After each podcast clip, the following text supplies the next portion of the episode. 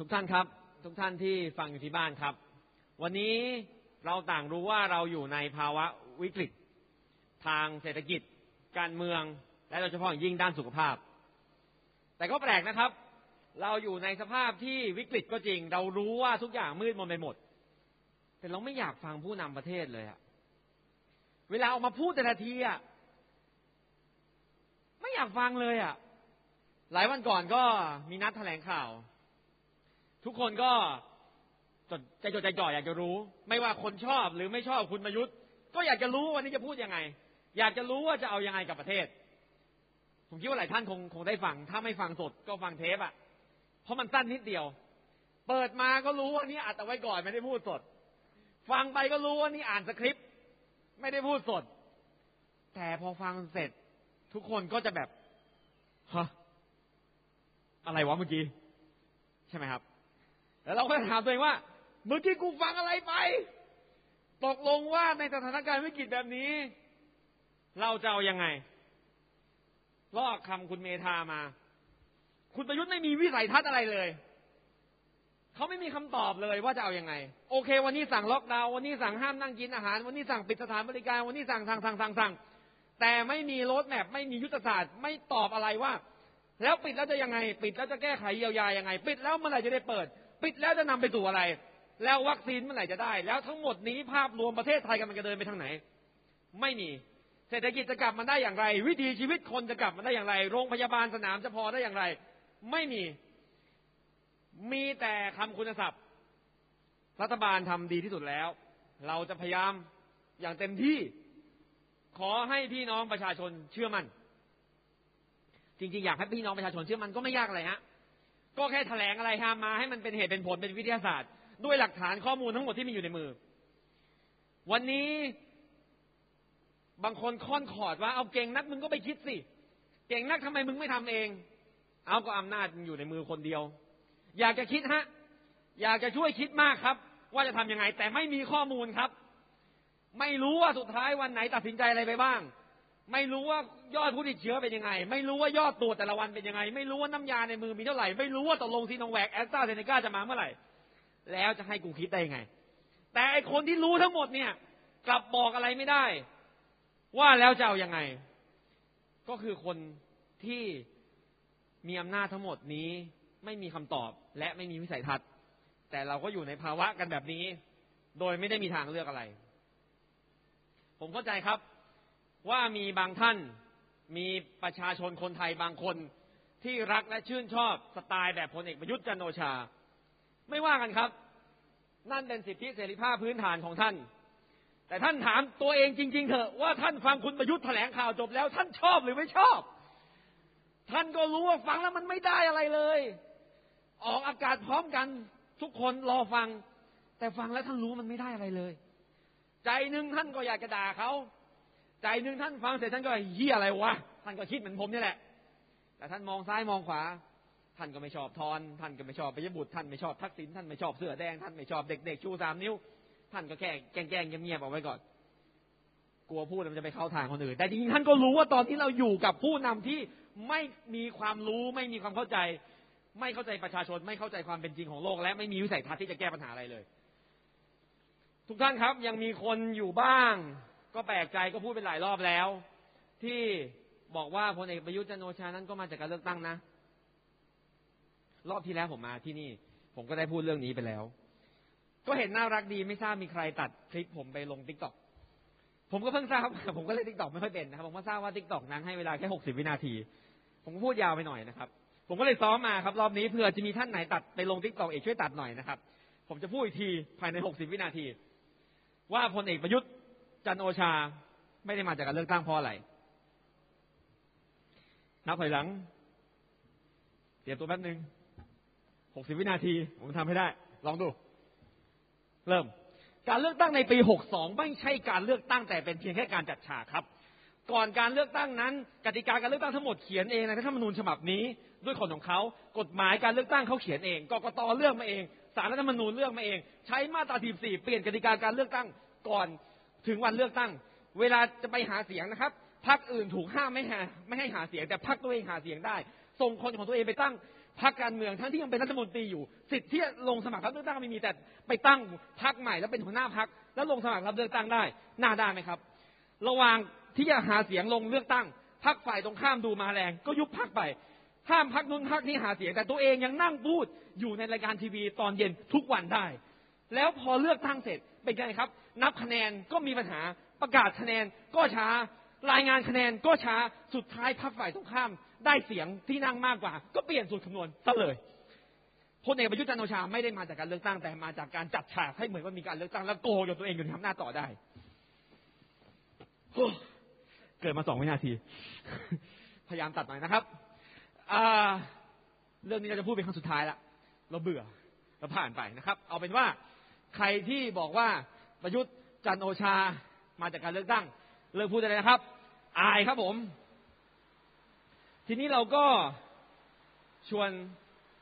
กันคิดนิดเดียว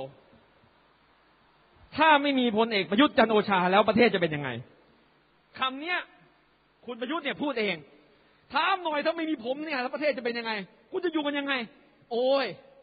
ตอบได้ แต่มัน ต้องใช้สตินิดเดียวในการทำความเข้าใจนะครับ ข้อแรก ถ้าไม่มีพลเอกประยุทธ์จันโอชา และคณะและองค์คาพยพเราจะได้สิ่งพื้นฐานที่สุด คือเราจะได้ผู้บริหารประเทศ ทุกตำแหน่งที่มาจากการเลือกตั้ง หรืออย่างน้อยมาจากความเห็นชอบของประชาชน ทุกท่านครับ ถ้าหากท่านสังเกต ปัจจุบันเรามีคณะรัฐมนตรี 16 คน แต่ปรากฏว่า ชุดแรกที่เข้ารับตำแหน่งหลังการเลือกตั้งเรามีคณะรัฐมนตรี36คน ชุดแรก16คน ไม่ได้มาจากการเลือกตั้งนะฮะบางส่วนเป็นสสสอบตก ยังพอทนได้ อย่างน้อยเขาก็พยายามจะเลือกตั้งพรรคร่วมรัฐบาลส่งคนที่ไม่ได้เป็นสสมา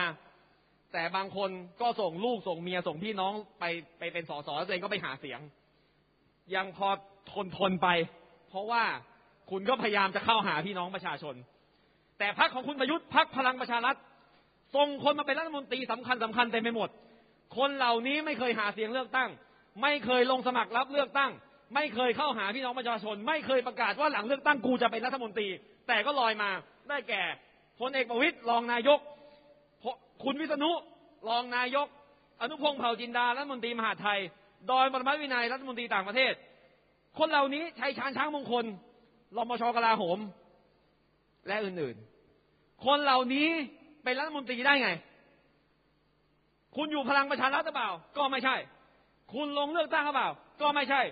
แต่คุณเป็นรัฐมนตรีมาตั้งแต่ยุครัฐประหาร ตอนรัฐประหารเข้ามายึดอำนาจ คุณก็เป็นรัฐมนตรีนั่งยาวมา หลังการเลือกตั้งก็ยังเป็นรัฐมนตรีอีก เรานอกจากจะมีนายกที่โกงเลือกตั้งมาแล้ว เรายังได้คณะรัฐมนตรีชุดใหญ่ที่มาจากไหนก็ไม่รู้ ที่ไม่ได้มาจากการเลือกตั้ง เราขอมากไปเหรอครับ ที่อยากให้ผู้บริหารประเทศมาจากการเลือกตั้งไม่ได้เรื่องใหญ่อะไรเลย แต่ตอนนี้ไม่ได้นะครับ ข้อที่สองรัฐสภา รัฐสภาเนี่ย เราเข้าใจว่าโดยทฤษฎี มันคือองค์กรที่มีตัวแทนความหลากหลายของประชาชน เข้ามานั่งอยู่รวมกัน เพื่อถกเถียงหาทางออกให้ประเทศ ออกกฎหมายกำกับการทำงานของรัฐบาล และตรวจสอบถ่วงดุลหากรัฐบาลทำอะไรผิด แต่เราทราบว่ารัฐสภาปัจจุบันเต็มไปด้วยสว250 คน มากกว่าสสพักพลังประชารัฐครึ่งหนึ่งนะฮะสสพักพลังประชารัฐมี120 นิดๆซัดสวเข้าไป 250 คนคือจำนวนเยอะมาก แต่แน่นอนพวกนี้ก็ไม่ได้ทำงานอะไรเพื่อตรวจสอบรัฐบาล เวลาถกเถียงแลกเปลี่ยนอะไร ก็ไม่ใช่ตัวแทนของคนที่หลากหลาย แต่เป็นตัวแทนของคนคนเดียวหรือคนกลุ่มเดียว รัฐสภาปัจจุบันไม่สามารถทำงานเหล่านั้นได้ พอฝ่ายค้านพยายามจะทำงานพูดมากพูดตรงๆ พูดเยอะพูดดีนัก ยุบแม่งเลย เราก็เลยเหลือสภาพิการพิการเฮ้ยฝ่ายค้านเสียงมันเยอะไปไว้มันปริ่มน้ำไว้ทำไงวะดูดงูเห่ามาสักสิบตัวยี่สิบตัวนะครับ แล้วเราก็มีรัฐสภาที่ไม่ต่างอะไรจากกระบอกเสียงอีกอย่างหนึ่งของรัฐบาล เพราะฉะนั้น เราเราอยากเห็นบ้านเมืองปกติไหมผมจำได้ว่า ในชีวิตของผมผมเห็นบ้านเมืองในยุคที่สอสอมันถึงเวลาหนึ่งเมื่อรัฐบาลเขาเห็นว่ารัฐบาลไปต่อไม่ได้เขาก็เลือกคนใหม่มาเป็นนายกมนตรีได้หลายเหตุการณ์ผมก็ไม่ได้เห็นด้วยนะฮะคือมันไม่ได้แปลว่าเราเห็นด้วยกับสสที่ย้ายข้างหรือเป็นงูเห่า แต่นี่มันเป็นระบบการทำงานปกติว่าถ้าหากรัฐบาลเดินไปต่อไม่ได้สสมันก็สามารถเลือกคนใหม่มาเป็นนายกรัฐมนตรีได้ แต่ระบบภายใต้พลเอกประยุทธ์ไม่เปิดให้ทำอย่างนั้นได้ เราแค่อยากเห็นรัฐสภากลับมาเป็นรัฐสภาที่มีความหลากหลาย และตรวจสอบรัฐบาลได้ และสสมีอิสระในการเลือกและเปลี่ยนข้างได้ ก็แค่พลเอกประยุทธ์ และองค์คาพยพที่ค้ำยันอำนาจของเขาจากเราไป เรายังอยากเห็นรัฐสภาพาประเทศไปข้างหน้าครับ ข้อที่สาม เราอยากเห็นเรื่องที่เป็นปัญหาของประเทศ และเป็นอนาคตของประชาชน สามารถหยิบขึ้นมาพูดคุยกัน และถกเถียงในรัฐสภาได้ อย่างน้อยขอให้มันได้เถียงกันก่อน สุดท้ายโหวตไม่โหวตอย่างไรก็ว่ากัน สุดท้ายรัฐบาลอาจจะควบคุมเสียงข้างมากได้ เพราะอะไรก็ไม่รู้โหวตชนะตลอดนั่นก็เป็นปัญหาอย่างหนึ่งแต่ตอนนี้นะครับ แค่เอามาเถียงยังไม่ได้เลย เรื่องใหญ่เรื่องหนึ่งคือสวัสดิการของประชาชนบำนาญผู้สูงอายุ บำนาญประชาชนแบบทั่วหน้า ประชาชนเข้าชื่อกันเสนอไปแล้วพักฝ่ายค้านเสนอไปแล้ว คุณประยุทธ์ใช้อำนาจเบ็ดเสร็จคนเดียวบอกว่าเรื่องนี้ไม่รับไม่ให้เข้าสู่การพิจารณาของรัฐสภา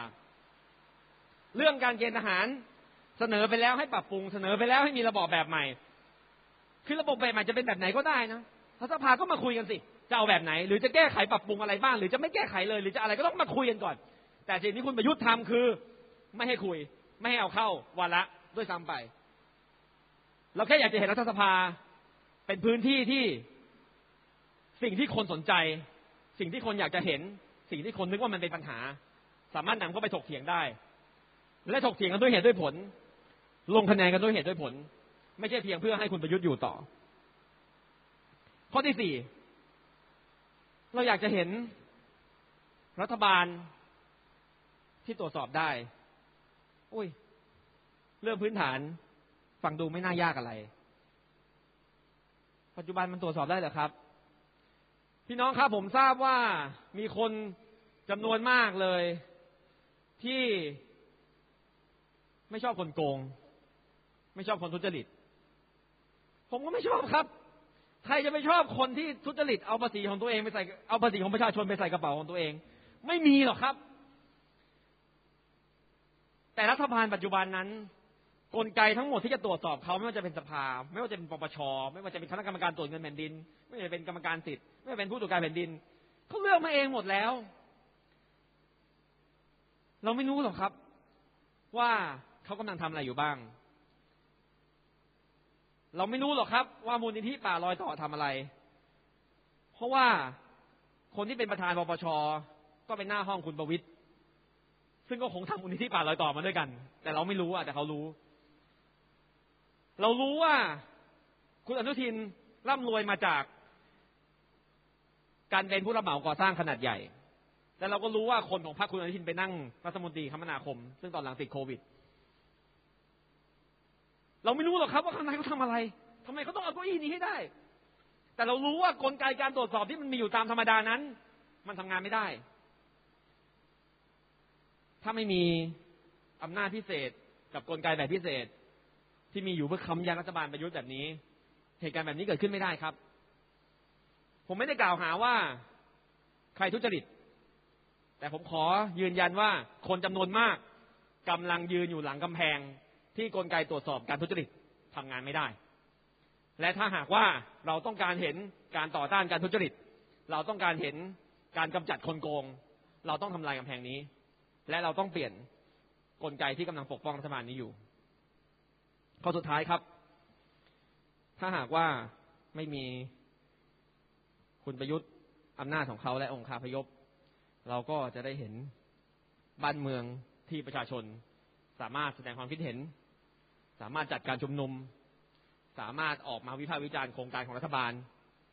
ไม่โดนด่ากลับ ไม่โดนตำรวจไปหาที่บ้าน ไม่โดนเก็บข้อมูลส่วนบุคคล ไม่โดนข่มขู่คุกคาม ไม่โดนจับกลุ่มดำเนินคดี ไม่มีคนต้องขึ้นศาลทหาร ไม่มีคนต้องขึ้นเข้าสู่กระบวนการยุติธรรม ที่เจ้าหน้าที่กระซิบว่าพี่ไม่อยากทำเลย แต่ว่านายสั่งมา ทั้งห้าข้อนี้มันเป็นสิ่งที่ยากไปไหมครับ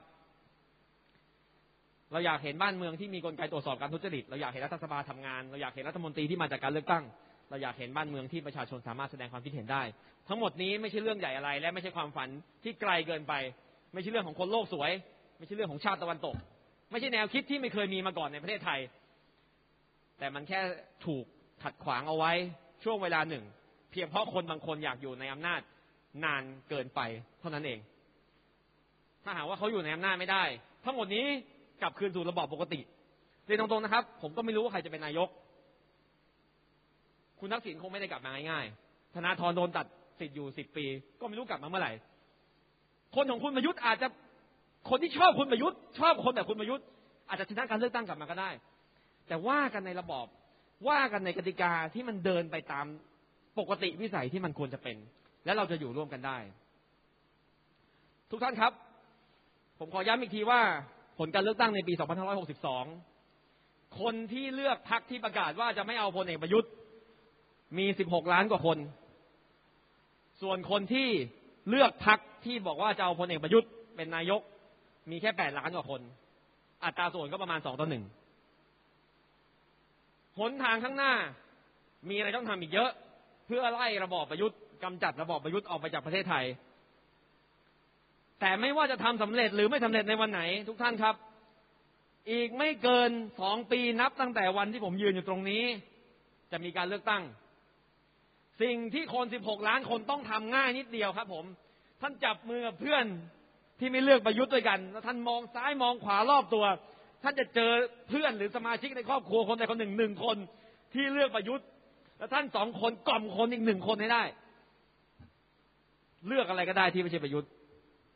แค่เนี้ยเผื่อทุกท่านไม่ทราบพรรคพลังประชารัฐกำลังเสนอแก้ไขรัฐธรรมนูญ